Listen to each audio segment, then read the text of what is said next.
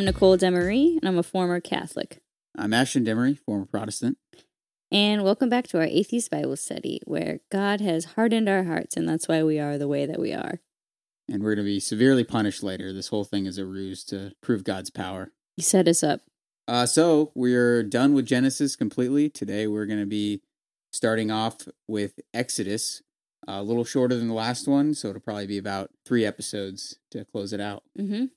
Uh, this one covers the story of Moses, so you better believe that we watched The Prince of Egypt. That movie's the shit. Yep.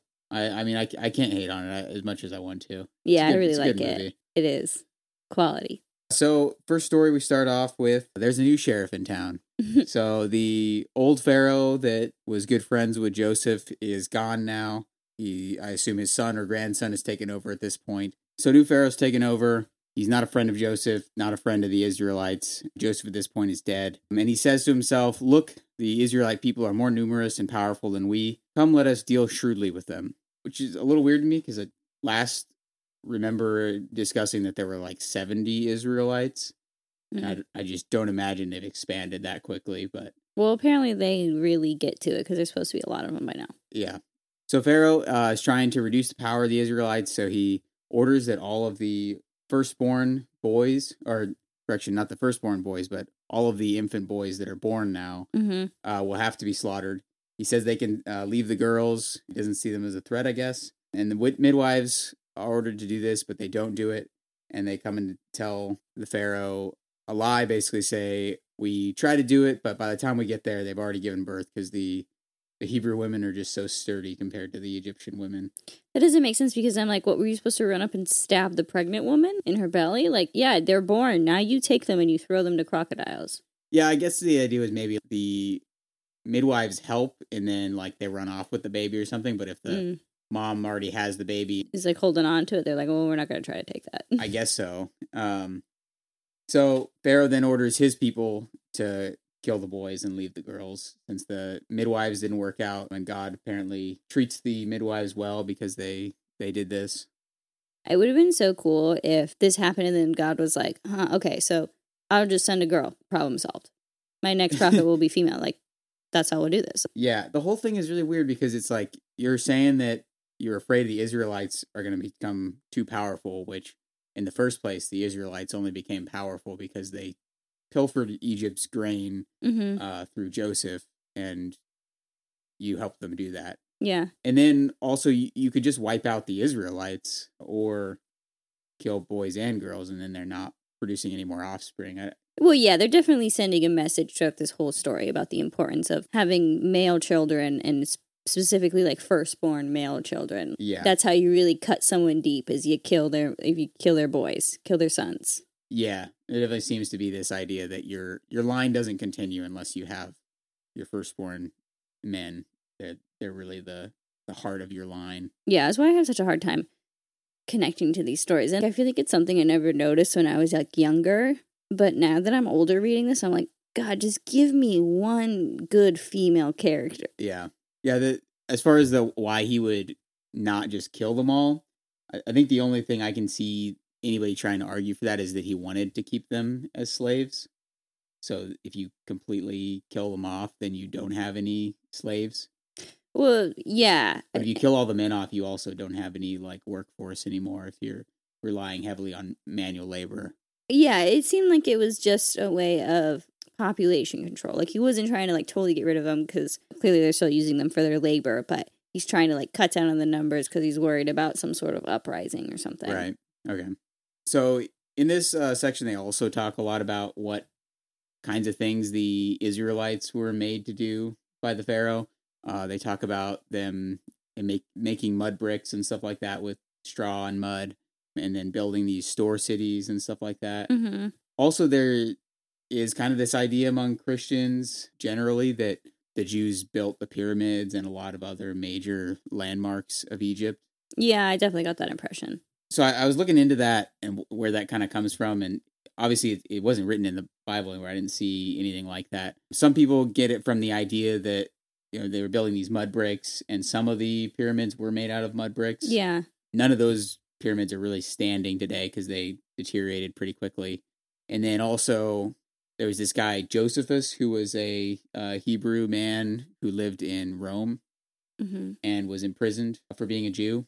Okay. And then he he his name wasn't previously Josephus, but he changed his name after he gets out of prison, um, and he writes a bunch of books. And one of his books expresses the idea that Jews built the pyramids, and that that kind of spread from there. Okay. And then more recently, there was this movie Exodus: Gods and Kings that came out, and it also depicted Jews building the pyramids.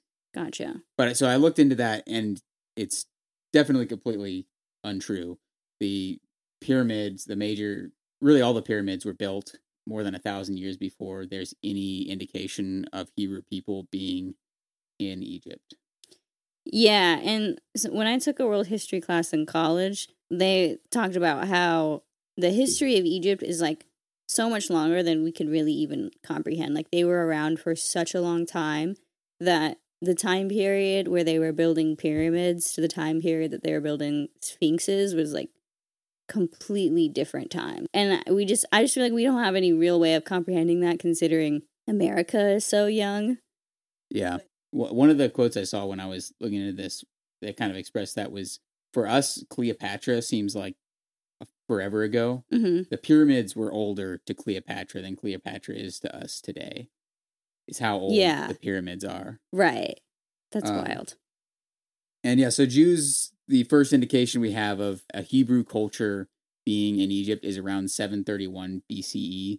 And they were understood, it seems that they were most likely, you know, traders, merchants, shopkeepers, and stuff like that. They weren't enslaved.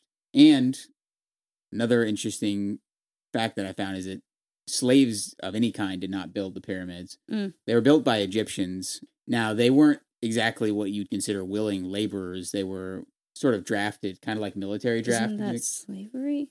It's a little bit different when it's not Were they chattel, paid? right? They were paid. Okay. They're not chattel though, right? Like they're not bought and sold in the way that America. When we think of slaves, we think Okay. of American mm, slavery, Yeah, yeah, yeah. right? And that's not how it worked. Well, I'm, It's yeah. a system called corvée labor, which is what they use if you build an army. When people get drafted in the army, you don't think of that as slavery generally, but that's effectively what this was. They would be drafted to do these work projects for a few months at a time. And then once the project was done or once their work period was done, they'd be sent back to their land, to their their flocks, and uh, to be with their families again. So it's a little bit different than that, and it's not a different culture that's being enslaved. Although it- there is indication that there were slaves in Egypt, they just were assigned to different projects than stuff like the pyramids. Okay. So I guess what to recap, Egyptians did have Hebrews as slaves. No, That so they never did. they had slaves of some sort. There's no indication that they were Hebrew slaves. Okay, and they definitely didn't build the pyramids. they definitely did not build the pyramids. Okay. and that's agreed upon you know broadly by archaeologists and historians and obviously the exodus story is really not considered historical by any of them Yeah, which is so funny to me because like it really does kind of get blended in when when you're growing up and you're going to church and you're going to school and you're not really getting a good sense of world history hmm in our public education system and you're also going to church and hearing these stories of the Egyptians and so you just kind of like they just seem to fit together fine. yeah it, it definitely feels historical Yeah. and we in america it gets represented as somewhat historical Yeah. even secular people i think they don't really think about it much but they assume that the broad strokes of the stories are true Right, when in reality it's not. It's this is like setting up to be a myth now. yeah it's the founding myth of the israelite people Yeah. So, next part of the story is the birth of Moses. Moses is born to a Levite woman. So, this is the time when they're murdering all the uh, sons that are born to Hebrew women. So, his mother's trying to hide him away, and then she eventually goes and puts him in a basket and lays him among the reeds in the Nile River uh, because she can't hide him any longer. And then Pharaoh's daughter ends up finding him as she goes down to the river to bathe, and she takes him in his sister is watching from nearby and she goes to the daughter of the pharaoh and tells her hey i can find you a nurse to nurse the baby and then she goes back and uh, gets moses' mom to be the nurse and she ends up raising him until it doesn't it's not clear how long his mother raised him it says until he's grown I don't Yeah. know if that means just like no longer needs to breastfeed or if he's a grown man and then now he goes to the Pharaoh's house. I assume he was probably pretty young when he went to the Pharaoh's house. Yeah, it's very confusing because it seems like he goes to live with his real mother for a little bit and then later is like, all right, well, now he come. It, it makes no sense why they would put this baby up into their house, especially if they're not raising them. Yeah. Unless like the mother is raising them in the temple or castle or what do you call it when you're an Egyptian? What's the big house called? Palace. Okay, palace. Yeah, that sounds good. Go with that. So next Moses sees some Hebrews that are being abused by an Egyptian. So he looks around himself and then he goes and kills the Egyptian and then buries him, which is really different than how I remember this being portrayed in the Prince of Egypt. This seemed very spontaneous, trying to protect someone in Prince of Egypt, and then this seems very premeditated. Yeah. Well, he definitely takes a beat to like look around. I mean, in the Prince of Egypt, he literally like it's like an accident. He runs up and he accidentally throws the dude off the side of a, a scaffold, and then he falls to his death. In this one, it sounds like he deliberately is. He checks to make sure that he's in the clear, and then he goes and kills the guy. Yeah. So then later he sees two Hebrews that are fighting, uh, and he breaks up the fight and asks them why you're hitting, you know, your fellow Hebrew. Uh, and they ask him, "What are you gonna do now? You're gonna kill us like you did the Egyptian?" And so then he freaks out. Now everybody knows that he killed someone, and he realizes he needs to flee. So he does. And Pharaoh is apparently trying to have him killed at this point. Mm. Along his way, he ends up helping some Hebrew women by a watering hole or by a well. Wait, are they Hebrew or are they Midian? Oh, I, I, yeah, I said that wrong. He helps some some Midianite women who are trying to get access to a well, uh, and he waters their flocks. And then they come home and they tell their father that this man had helped them, so he tells them to bring him home. And then he ends up marrying the man's daughter, whose name is Zipporah. Mhm. And they have a son. And then the next thing that happens is Pharaoh dies, and the Israelites are still enslaved, and they're calling out to God end their enslavement. And then God finally hears them. I know. It says God he- heard their groaning and God remembered his covenant. Yeah, God took notice of them. And it's just like, what the fuck were you doing, like, man? forgot his kids in the hot car. Yeah. Another thing that I noticed about the story is like they name their son Gershom because it means an alien residing in a foreign land. And I just think like, oh how sweet. Like here's like a mini story about Moses fleeing a land where he's being persecuted and he finds solace in another land. And this is all wrapped up in a bigger story of how people are being persecuted and oppressed and not living a very good life in a land and they want to leave and go to another land. It just makes you think Christians should be pretty tolerant then of immigrants trying to leave their homeland and come to a new place, right? yeah, you, would kind of think that Christians would take that message to heart, but at least in the U.S., the religious right doesn't really seem to. You get more of the narrative of, you know, if we let them into our country, they're criminals and they're going to bring violence, or Yeah. you know, th- there's always this this fear mongering around it. And if you look at this story, Moses actually does have a history Mm-hmm. of violence, Yeah. and that's that he's taken in still and treated well. right. He's literally running away from this land because he murdered someone. Yeah, and then he, but he, you know, has a future still in the story to do Mhm. something great, at least in the understanding of the Israelites. Yeah. But this is the Bible we're talking about. So, of course, you get messages like that, which you would think would be positive and would stick. But then there's other not They so get great things. ignored. Yeah. Yeah. it's yeah, it's it's a mixed bag. With essentially after this, they go in, go into the land of the Canaanites, which doesn't belong to them, and essentially take it over because it's promised to them by God. Right. And I think, I think the superstition is really where it gets dangerous because you get these kinds of manifest destiny type ideas that Yeah, that's what I was thinking about too. It's like anytime you think that God is the one telling you to do something, like maybe double check that thought. yeah All right, so he's living with the Midians and he's basically a shepherd for them. So he's watching the flock and he goes out to a mountain and he enters this cave where he sees a bush on fire, but it, the bush is like not being consumed by the fire, it's not burning up.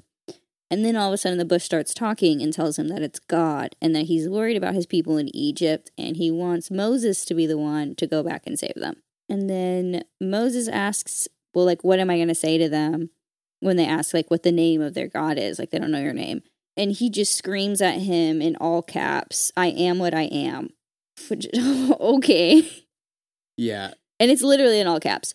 And then he tells him, uh, you know, like, don't worry, this plan is going to work. I'm going to strike down all of Egypt with my mighty wonders. He tells them that they they're going to be so afraid of you guys. You just have to ask them for their jewelry and they'll give it to you. So then Moses has a couple more questions. He's like, what if they don't believe me? So God shows him a couple cool magic tricks that he can do. So he says, if you throw down your staff on the ground, it'll turn into a snake, which is kind of a fun one. Um, but then he tells him to stick his hand into his cloak, and when he pulls it out, he has what sounds like leprosy. Uh, it's kind of a note. It just like his hand is like gray and looks like it's decaying. Yeah. So he gets some kind of skin disease. he doesn't use that one again. Yeah, oh, I wonder if that's supposed to be like the boils later on. Maybe. But I was thinking that too. That one never gets used. So then he says, and if that doesn't work, you can take a little splash of the Nile. Like he literally says, like take a scoop of water out of the Nile and you can turn that into blood. And so then Moses tells God, like, hey, you know, actually I'm not that good with my words. Like, how am I supposed to be a leader? People aren't gonna listen to me. And he tells him, God, I think he's getting pretty frustrated at this point. He's like, um, well, like, who makes people speak? Who who makes people mute? I'll I'll talk through you, Jesus Christ. Um, and then he's like, "Geez, Rick, I don't really know. Isn't there like somebody else?" Oh, jeez. Rick. and so then God gets mad and is like, "Oh my God, fine. What about your brother Aaron? Let him do the talking for you." And then God says something that comes off really weird. He says, "You shall speak to him and put the words in his mouth, and I will be with your mouth and with his mouth, and will teach what you what you shall do." I don't know if you should be saying that here, God. We're in a tabernacle. Jeez. yeah. So, a couple of things I had from this chapter, or these chapters, I guess. Who the hell is Moses' father in law? Is it Reuel or Jethro? Or is it Hobab? Oh, I don't even remember that name. Yeah, they keep changing it, and it's really convoluted. I, I tried to read this whole article that discusses, because it, it, at different places it implies different things. And then it's like, you can kind of make it work if you say, oh, maybe Jethro and Reuel are the same person and it's just different names. But then there's like Hobab comes up and you're like, is Hobab like his grandpa, but he's calling him his father in law? Um, so here's my like- theory. They try to play Midian like it's they're also Jewish, uh, but I kind of think that they're not. I kind of think that they're just like some different religious group, probably just pretty accepting of anybody who comes through. And maybe uh, there's multiple guys who could be for his father. I'm just kidding. I, I assume documentary like hypothesis is at play. Mm. I didn't get to go thoroughly into that for this one, but I, I just didn't care enough. It's there, if you look into it though, three different people apparently could be his father-in-law, yeah. and they're they're not Jews. They're closer to like you know the Canaanites or any of those other ones. Okay. Well, because they say high priest, but later on we get to a part where it's like questionable if they believe in circumcision. I don't want to spoil anything yet because that's a fun part. But um, yeah. So I was just kind of wondering, like, how close are they actually, like, religion wise? Yeah. Also, did you always did the "I am who I am" thing always seem so weird to you as a kid? No, it seemed profound. it never did to me as a kid. It was always like that's a weird thing to say, and then like they had all these songs about like the great I am. Yeah, they make it sound better in Prince of Prince of Egypt because he says, "I am that I am," which sounds better than "I am what I am." Because I just think of "I am what I am," and it, it just seems it just sounds like a moody teenager. Yeah, uh, there's definitely different like translations of it. They're mostly pretty similar though. Right. I was um reading into this though, and, and what it's supposed what what it's supposed to mean. Yeah. Um, so the direct Hebrew hmm is more like "I will be who I will be." Yeah, I saw that in there too. the idea is that all the Egyptian gods, when they give themselves a name, in a way that restricts their power because their name is associated with something. Mm. Like Ra is associated with the sun. Sun, mhm. or like other the gods are- fertility or death or Yes. yeah. So then by saying I will be who I will be or I am who I am hmm is saying I won't be restricted to any specific thing. This is like the establishment of it itself as a monotheistic religion, kind of. Okay, that makes sense. Because I feel like whenever they try to explain God, they just, it's always some vague kind of thing that kind of should sound kind of deep, but it really isn't. It's actually really shallow and like doesn't mean anything. Yeah, I think intentionally so. Uh, the other thing that's pretty annoying about this story is the thing that we were talking about earlier, where we're kind of given this idea that God can speak through people. And I feel like so many uh, pastors and priests probably think that this that's what's happening to them when they like go up and give sermons. It's like Yeah. God is flowing through me. I am just a vessel. Like that whole thing where people just think like basically I am God or God is working through me. Yeah. All right, so Moses takes his wife and children and they journey back to Egypt. God is kind of giving him the rundown of the plan again and he at the end he says, "But all of this won't work because I'm going to be the one to harden Pharaoh's heart." He yeah, he he gives away that at the beginning and then he says it again a bunch of times kind of throughout the rest of these. Yeah, and I feel like this is the writers wanting to like have their cake and eat it too. We're kind of sold this idea in the beginning that God is the one who gave us free will and that's why we have the original sin because we made that choice. And so at first we're told all of your decisions are your own. Like you choose God or you don't choose God. But now in this story, we're being told that God can harden someone's heart and keep them from doing something, even if they want to do the other thing. He can be the one to harden their heart for them, which is like, And then punish him for it. and then punish them for it, which is, it's fucked up. And yeah. they're, like they're saying, so all this oppression is happening and his people aren't happy. And it's literally because of him. It's because he wants it to be this way. And there's re- no explanation for why he wants it to be this way other than he, he keeps saying he wants to show off his awesome powers. Right. And it's like, so if that's the case, I mean, why not just soften his heart 400 years ago if you got the power to control his Yeah. heart? Soften it 400 years ago and have him set the Israelites free, and then this whole thing never happens. I just don't. Well, yeah, obviously I don't like it because it it sets up this idea that God is like potentially responsible for there being bad people in the world. Yeah, it's either there's free will or if there if he has any control over people's free will or or is willing to choose to control people's free will, then you have to see anything any violence is really just for God's entertainment in a way. Exactly. Like if this is all a part of God's plan, then he's a shitty God with a bad plan. Like he's just purposely making people suffer so that way he can make them fear him. And yeah, I just don't think he's doing that good of a job. And maybe Yeah. God is evil. That's all I'm saying. I uh, did some looking into what Christians think of Yeah. this. Uh because whenever you find something weird like this, th- there's always something They they got to have to say explain it away. Yeah. So gotquestions.org, uh, they say that Pharaoh already deserved the punishment for his crimes, right? He's already committed the crimes, and therefore it's perfectly fine for God to harden his heart to have more reason to punish him. Okay, punish Pharaoh, maybe, but there are other Egyptians where we're not sure, you know, what kind of role they have in all of this. If they're the ones, y- I- you- obviously they're benefiting from from the Hebrews working for them, so they Mhm. aren't in some ways at fault, like for that. But I mean, for the most part, like they're not the ones like pulling the strings Right. and you know they're still making their everyday choices and shouldn't they be like punished based off of like what they do like how they treat other people rather than just like this whole general punishing of all egyptians They're not Israelites, they don't matter. yeah I also have a quote from that article that's that's pretty interesting. Says from a human perspective, it seems wrong for God to harden a person and then punish the person he has hardened. Biblically speaking, however, we've all sinned against God, and the just penalty for that sin is death. Therefore, God's hardening and punishing a person is not unjust, it is actually merciful in comparison to what that person deserves.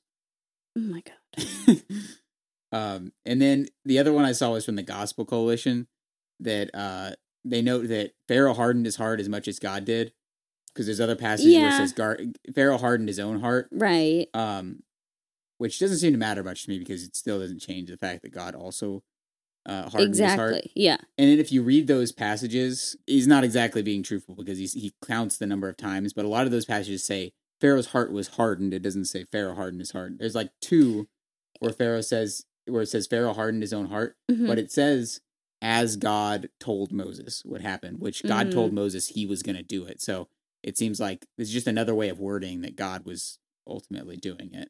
Right. Okay. So they're on their way to Egypt. They stop at this place. Then this really random event happens where God tries to kill Moses and Zipporah like jumps into action, cuts off their son's foreskin and throws it at their feet. So this part's super the wording in all of this is so vague. It's very hard to understand what's going on. Like Doesn't she touch Moses' toe with it or something? it says it, yeah, it says that he touches their feet with it. But okay, Okay. here's what's weird about the passage though. It's unclear who God is trying to kill because it doesn't say it doesn't specific say specifically say God tries to kill Moses. It says I'm just going to pull it up. On the way at a place where they spent the night, the Lord met him and tried to kill him. But Zipporah took a flint and took off, and cut off her son's foreskin and touched Moses' feet with it. So our version says Moses, but if you like there's like a little translation translation button and uh it also says and touched his feet with it and said truly you are a bridegroom of blood to me. So he let him alone. It was then she said a bridegroom of blood by circumcision. So there's a lot of like the not using their names and it's just they're just using Yeah, they're just Yeah, using pronouns. they're just using pronouns and so you kind of have to like interpret that so we can assume we're just kind of it's all assumption we're assuming that god is trying to kill moses yeah. and we're assuming that she threw the uh, foreskin at moses' feet but we really have no idea what is going on and why the fuck this is happening yeah, it took me several reads of that one to figure out what I thought was going on. Yeah. So my interpretation of it is God is just very serious about this circumcision business, and apparently Moses and Zipporah just forgot to do it to their son. And when God was about to kill Moses, Zipporah just was like, "Oh, that's right, we forgot," and just quickly did it so that way God left them alone. Yeah. How amazing that God was like, You need to go free my people. Okay, go do that now. And then instead of like when he's giving him all the instructions, like, oh, and by the way, like, please remember to circumcise your kid, okay? So I don't have to kill you for that. And then, but he doesn't say anything, and then he just comes up on him later and is like, you know what? Actually, you're not the guy. You didn't circumcise your kid. Why is his penis not mutilated? Yeah. The the Christian response would be, "Oh, he was never actually going to kill him. It was just Mm, right, just like with You know. Isaac. you want to you want to guess who gets blamed for this? Shut up! Don't say it's Zipporah. It's Zipporah. Yeah, of course. Okay. Yeah, all the everything I read about this one because I was trying to figure out what's going on and what what it's supposed to mean. hmm And obviously, it's about like not fulfilling the covenant of circumcising the children. hmm Uh, but almost universally, they say Zipporah was not uh, a Hebrew woman, Mhm. and so likely she was did not like circumcision, and Yeah, as she should, because it's fucking weird. yeah, and then you know Moses was not a strong husband, so he didn't uh, make it happen or whatever. Ugh. I did find one thing though, a little bright spot in all of this, Mhm. our, our silver lining. Yeah. there's a, a movement called liberal Judaism, Okay. and so I found ended up finding one of their interpretations of this story, and they interpret it completely opposite, and it's about how women, even non-Jewish women, can have an impact on the story. Zipporah is ultimately the one who makes an impact and fulfills the covenant, not Moses. Hmm. So they to quote them, they say, God is not weakened by giving Moses a stay of execution, execution, but endorses the vital role of women in the ancient world to form and uphold covenants, as I believe women have done throughout time. It is only a dominant patriarchy that sought to deny this fact. Nice. Okay. I'll I, I'll take it. Yeah, I I guess this is maybe a time for one of our, you know, regular Complaints about there not being strong female characters. well that I, I meant our disclaimers Mm. about the fact that we don't hate Christians or Jews, Muslims, anybody who believes the who Any singular lives by person. these- yeah. yeah, yeah, who lives in these traditions. As long as I guess I can appreciate it if you take it with a grain of salt and you understand this to be your traditions and if you can interpret these things in a positive way from a modern perspective and use them to do good in your life, and you don't focus on the, the superstition. Yeah, I mean, okay, the more that we read the Bible, the thing that really stands out to me is how difficult it is to really, at least in the Old Testament so far, find anything really meaningful from it. Like, other than just like silly rules like circumcision and like really getting at like, you know, how you should live your life morally, I feel like there's honestly not a lot of that. Yeah, that's true. But I get what you're in other- saying. I think Look- my main point is like if you grow up in the Jewish tradition or the Christian tradition and you like the traditions and you have empathy and respect for all other people and you want to use these stories as a sort of framework to reinforce that, Yeah. then that's great. Uh, you know, good for you. Mm-hmm. But if it's very different from what we see mostly in America, which is a real focus on the superstitious aspects of it and the judgment aspects of it, Mm-hmm. uh, as opposed to just using these parables and interpreting them in a modern way to tell a better story, even if it's not really accurate to how it was originally written. That's my hidden agenda with this podcast is I'm just trying to find the stories that I can use. For instance, the immigrant one Yeah. to throw back at hateful Christians. Okay, so so then they make it to Egypt. Moses meets up with his brother Aaron, kisses him, tells him the whole plan with God, and then Aaron is the one who speaks to all of the Israelite leaders and basically gets them on board with the plan. Yeah.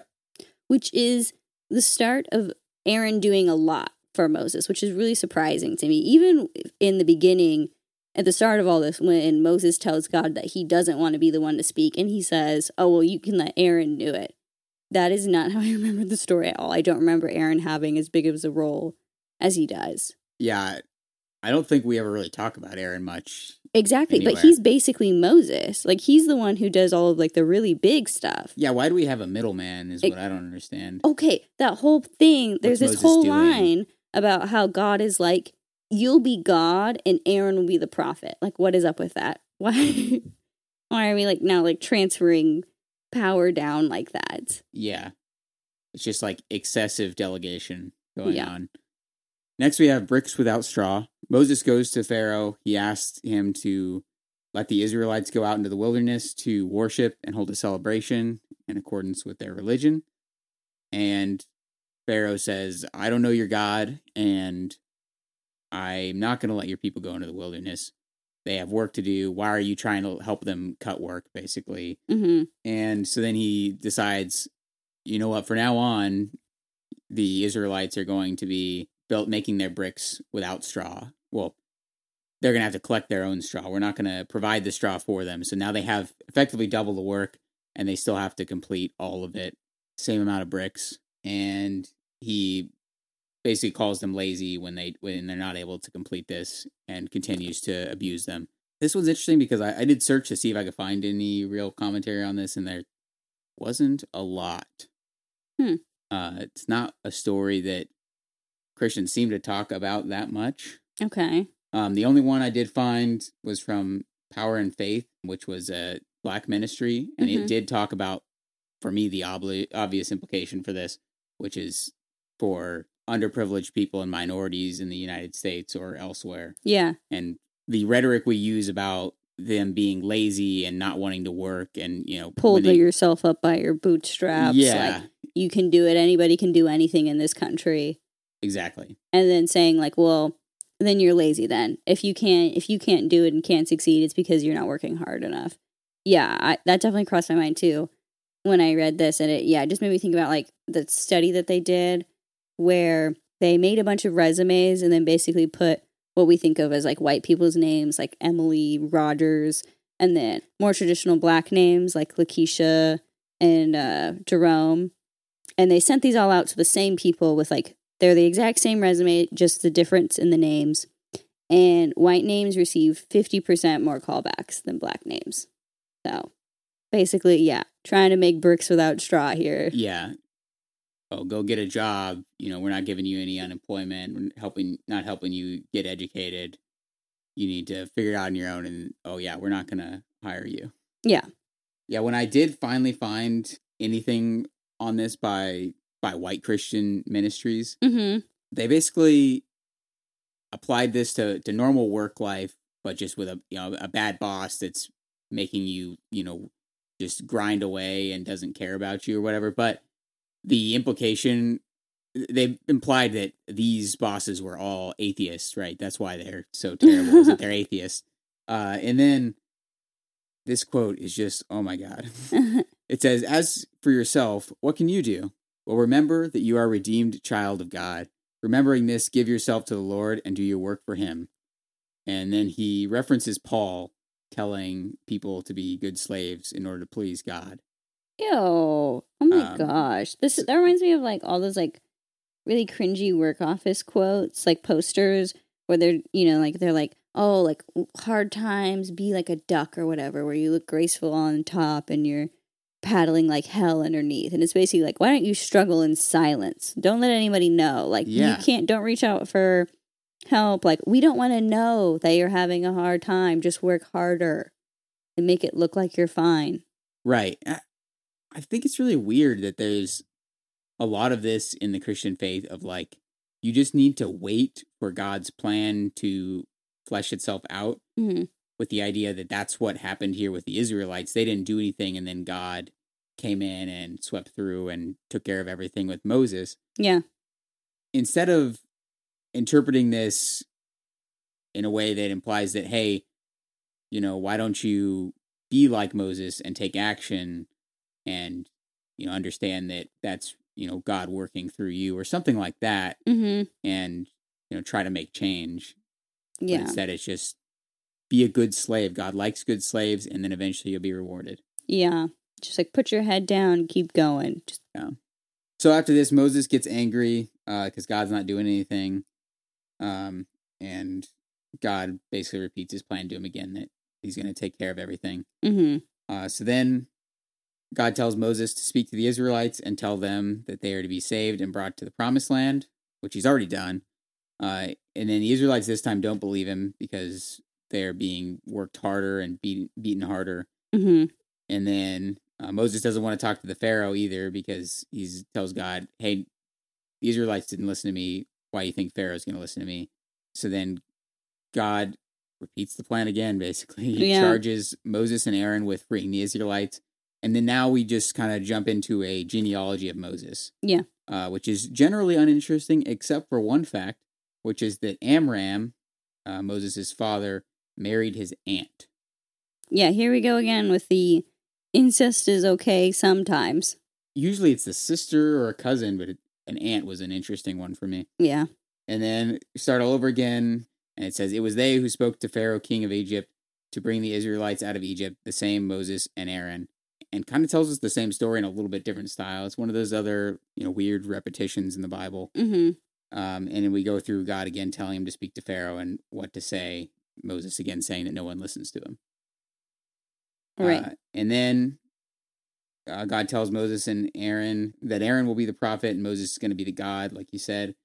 And they're going to speak to Pharaoh, but God's going to harden Pharaoh's heart, show his signs and wonders, and bring the people out of Egypt. Yeah. So then we get another amazing headliner. Uh, before we had God talking about all the things he was going to do with Aaron's mouth and Moses' mouth.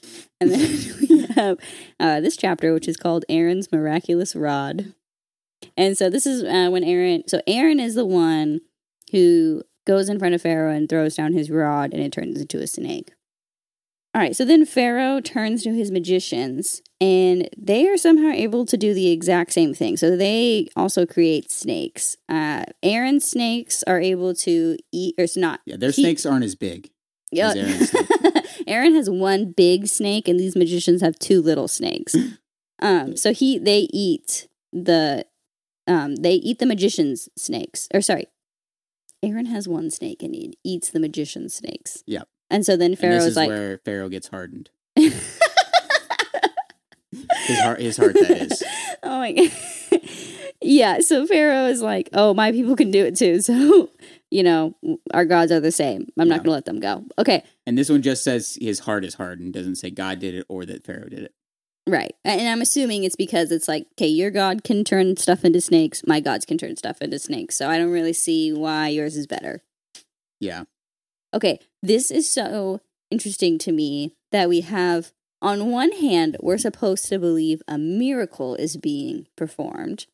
And then on the other hand, we're supposed to believe either some sleight of hand, like how our magicians are, or is this real magic happening? Yeah, that's it seems to be the Bible admitting that people can do magic, right? It's not just God's miracles, there's magic too, which is very. Contrary to the Christians who don't let their beliefs. kids read Harry Potter. Yeah, exactly. so what were you taught about this as a kid? I mean, all my understanding of this story literally comes from the Prince of Egypt. So, oh really? Yeah, for me, I, I just assumed that this was some sort of um, sleight of hand, like a, a trick of the eye. Like they were somehow able to make it look like these sticks turned into snakes. But when you read, when now that I'm reading it back, there's no explanation for that. It doesn't. Not that I expected to, because it doesn't explain. The Bible doesn't really go into detail about some of these things that I have big questions about.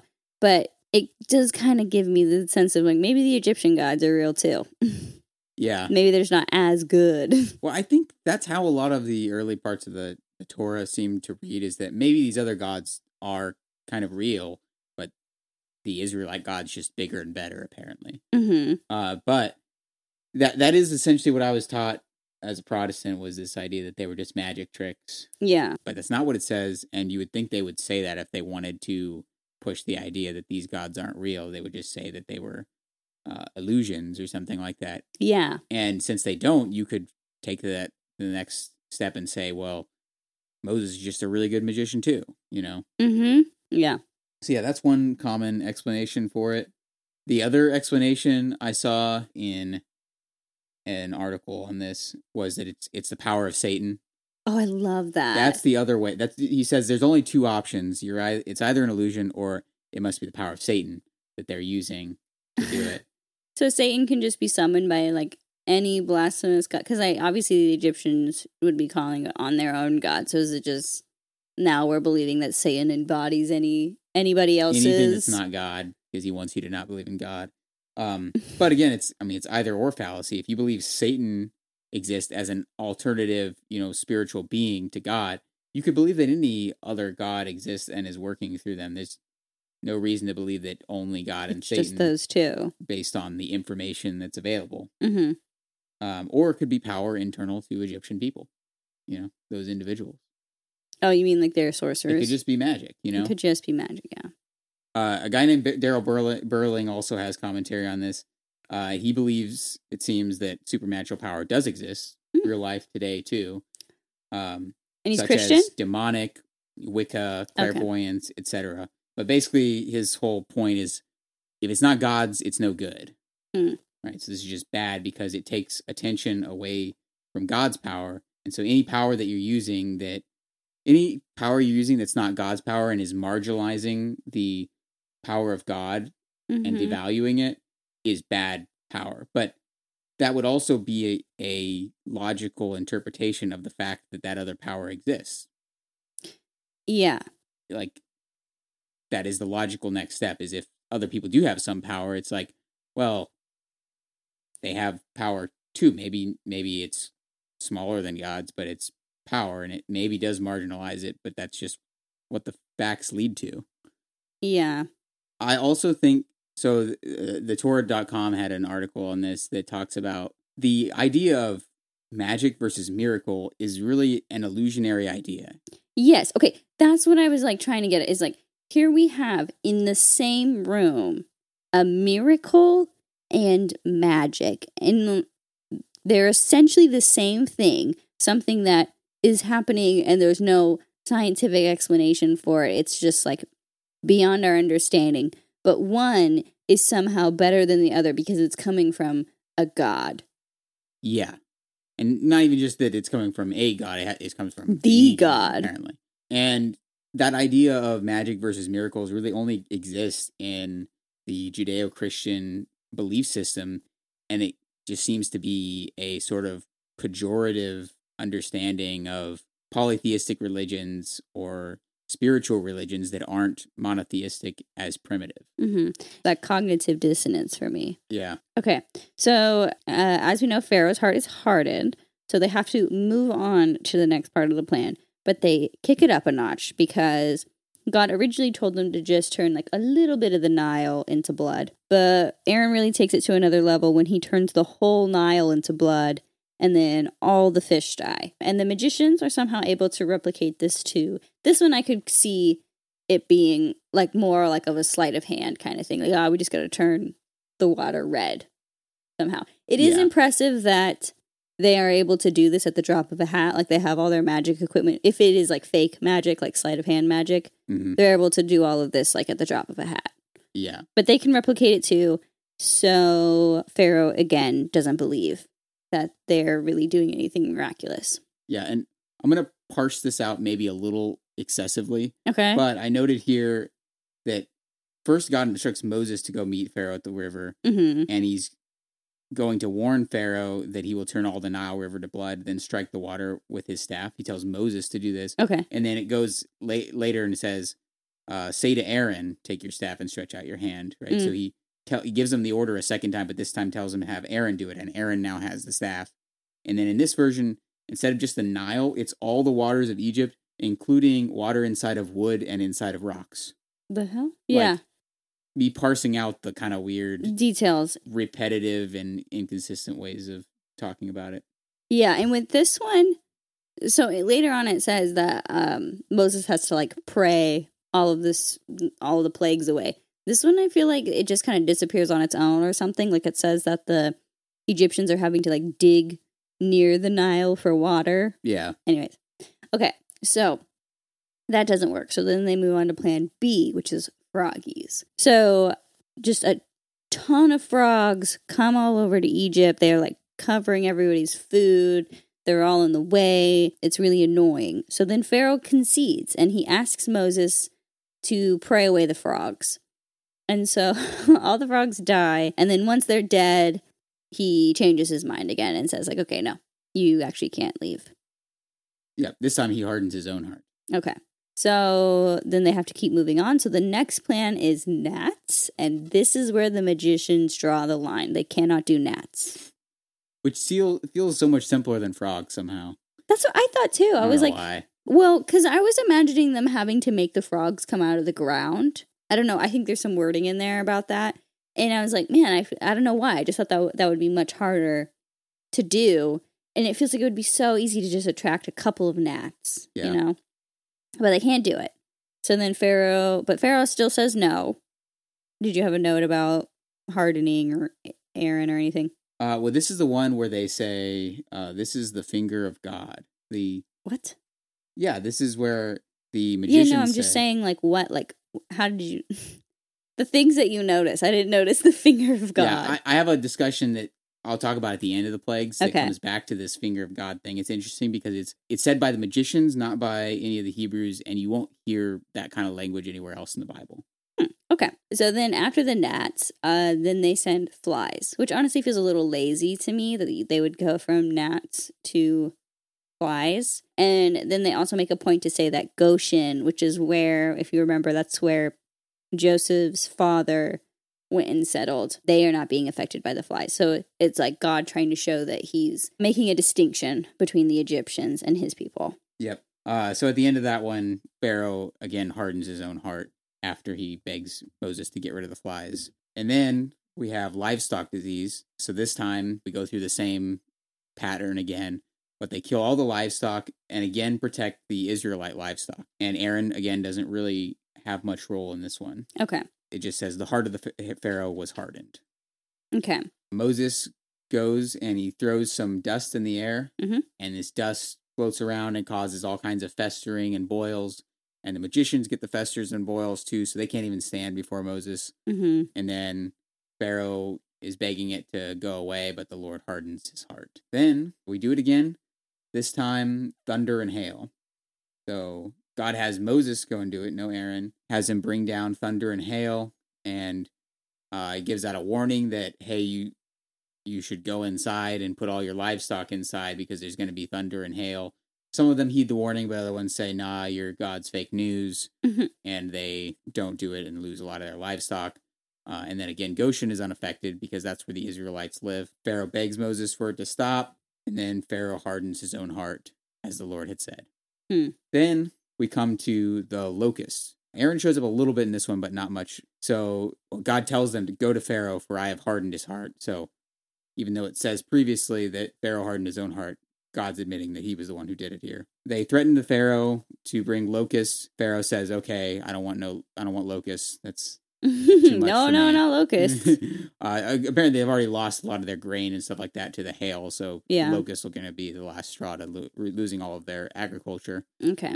So Moses tells Pharaoh that they're going to take their elderly and their people up into the wilderness to worship their God and hold a ceremony. And he says, We're going to take all the children. And then Pharaoh says, No, not the children. You're not taking the children. I assume because he's kind of recognizing, like, hey, if you got your children here, you have to come back. Yeah. So then Moses sends the locusts, and Pharaoh wants it to stop, but the Lord hardens his heart. Finally, he sends a plague of darkness over the land. Aaron's not involved in this one. And this one's really short. Some of these are really short, and some of them They go a little longer. really long and go into the detail of how, who said what, and why. Some mm-hmm. of them are just like, next they send a plague of darkness. And that's what this one essentially is. Yeah. Uh, and Pharaoh asks Moses to pray for it to stop, but the Lord hardens his heart. Yep. And then we get the warning of the final plague. So God tells Moses that every firstborn will die from the Pharaoh to the slave and even the livestock, which is pretty messed up considering that non Israelite slaves are going to die and they haven't done anything. Yeah, so I, I looked at some Christian blogs about this, and it's really interesting how they interpret that line about the firstborn of the female slave who is behind the handmill. So some of them are trying to say that while Pharaoh is seeing the female slave as just kind of meaningless and having no real purpose, Mm-hmm. God sees the f- female slave as, as having meaning. And so it, it's basically like they're saying he's really progressive for thinking that the female slave is worth killing her firstborn too, not just the Pharaoh. What? That's Yeah, it- so messed up. That doesn't even track. No, it, it doesn't. but it, their whole thing is that Pharaoh hears this and Pharaoh doesn't know uh, doesn't get it. He's like, "Well, why would what does that have to do with anything? I don't care about the slave girl." But God sees her as meaningful. Yeah, no. I don't care if he. I mean, I, I, I get thinking, oh, she's even a part of God's plan, but he's just gonna kill her kid. Yeah. This isn't. And she's a slave. She's not part of even the kingdom of Egypt. Yeah, she shouldn't be a part of this at all. It kind of reminds me though of the way that the world sometimes deals with dictators around the world. Mm-hmm. When you think about how the United Nations or the United States might respond to a global dictator who's instituting a humanitarian crisis, a lot of what we do is ultimately just harming the people in that country, right? We do things like cut them off from world trade. And really, it's not the dictators who are harmed in it. Mm, yeah, So- the people. Yeah. And it's like we're kind of constrained by global politics and that we can't just launch a missile strike on a world leader necessarily. But God can do whatever he wants. He could just make this about Pharaoh, but he doesn't. Yeah. Okay. So then we have the first Passover instituted, and Sky Daddy has a very specific way that he wants this to go down. Sky Daddy. So he says that they need to take a year old, unblemished male lamb.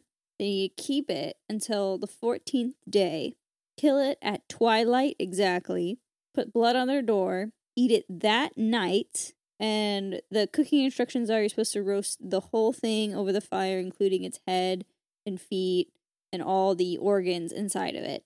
They aren't allowed to eat it raw or boiled.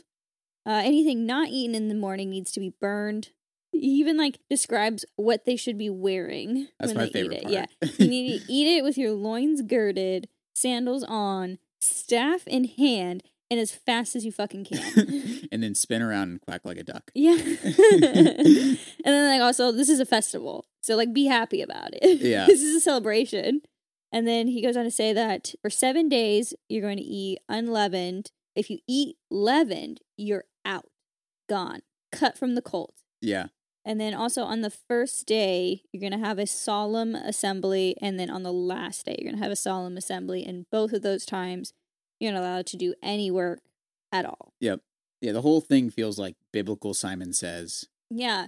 Well, just like some fucking festival that just sounds boring as shit. Yeah, There's all these very specific niche rules that you need to follow, and none of them sound very fun. How am I supposed to eat as fast as I can if I've got a staff in one of my hands? I love that that image in my mind of I just know. holding the staff and eating really fast. yeah. Also, loins girded. Does that just mean like cover your privates? I I talked about this a little bit in one of our last ones that was about like the funeral dress that they wear, Okay, that's right. and it yeah it's just some kind of type Special. of clothing. Yeah. Okay. For this one, I was looking into why the hell does God have such an issue with leavened bread, and I found that throughout the Bible, in the Old and New Testament, there's a lot of symbolism of yeast as being sort of symbolic of sin. So the idea, I guess, here would be that they're supposed to rid their house of sin during this seven days. I couldn't really find any explanation as to why it represents sin or why it's okay to have this symbol of sin in your house all year except for on certain holidays, but that's what I saw about it. Yeah, that's super weird because so in this first part when they talk about it, they make it sound like God is the one telling them specifically to eat unleavened bread, but then once the event is actually happening, it's because they're being rushed out of their houses and they don't have time for the bread to rise or whatever, so it's unleavened. Right, which makes a lot more sense to me. Is you're just trying to make it clear that they're in a rush Yeah, and you put that point in there as people recognize that that means they're hurrying. right. And I'm pretty sure I was told that that is what the host is supposed to represent, the little cracker that we get on Sunday. Uh-huh. It's like a representation of the unleavened bread. 'cause It's just like a flat Right, it's like cracker matzah. disc. Yeah.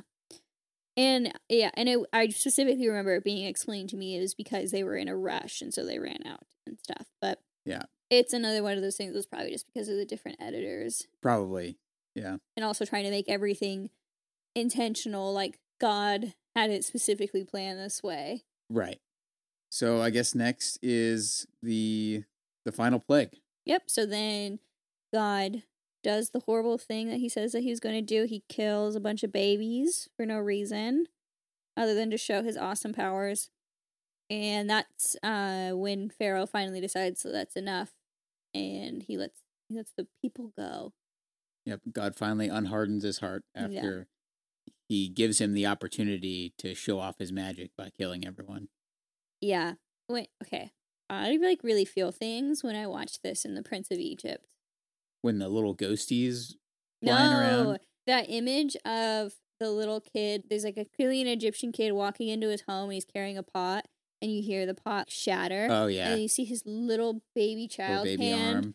fall to the side. Oh my gosh! And then when Pharaoh is like, he's got his son uh covered in that really sheer cloth. It it honestly breaks my heart a little bit. I know. Yeah. It's They- really messed up. Even though they're the villains, it's pretty it's pretty dark. yeah, you feel sympathy for them, and then that's just it's because And I think you're fucked up. supposed to yeah. you're supposed to br- blame Pharaoh. I think when you watch that, right. Like but he when you look back at the words and you see, "I will harden Pharaoh's heart so that my wonders may be multiplied in the land of Egypt." Yeah. And well, going back to just the fact that even if you don't feel bad for Pharaoh, that little kid that I just mentioned, we don't know what his family was like. And then also the fact that we said that it was going to be the slaves' firstborns Mhm. too, the people who were enslaved. So, yeah, it's just messed up. Bible's a, a dark, dark place. Yeah. Uh, the last thing I had about all of the plagues that was interesting was again from my favorite Torah.com. Mhm. So if you look at all of these plagues and the kind of imagery that they use, a lot of this has really close parallels to Egyptian culture. Oh.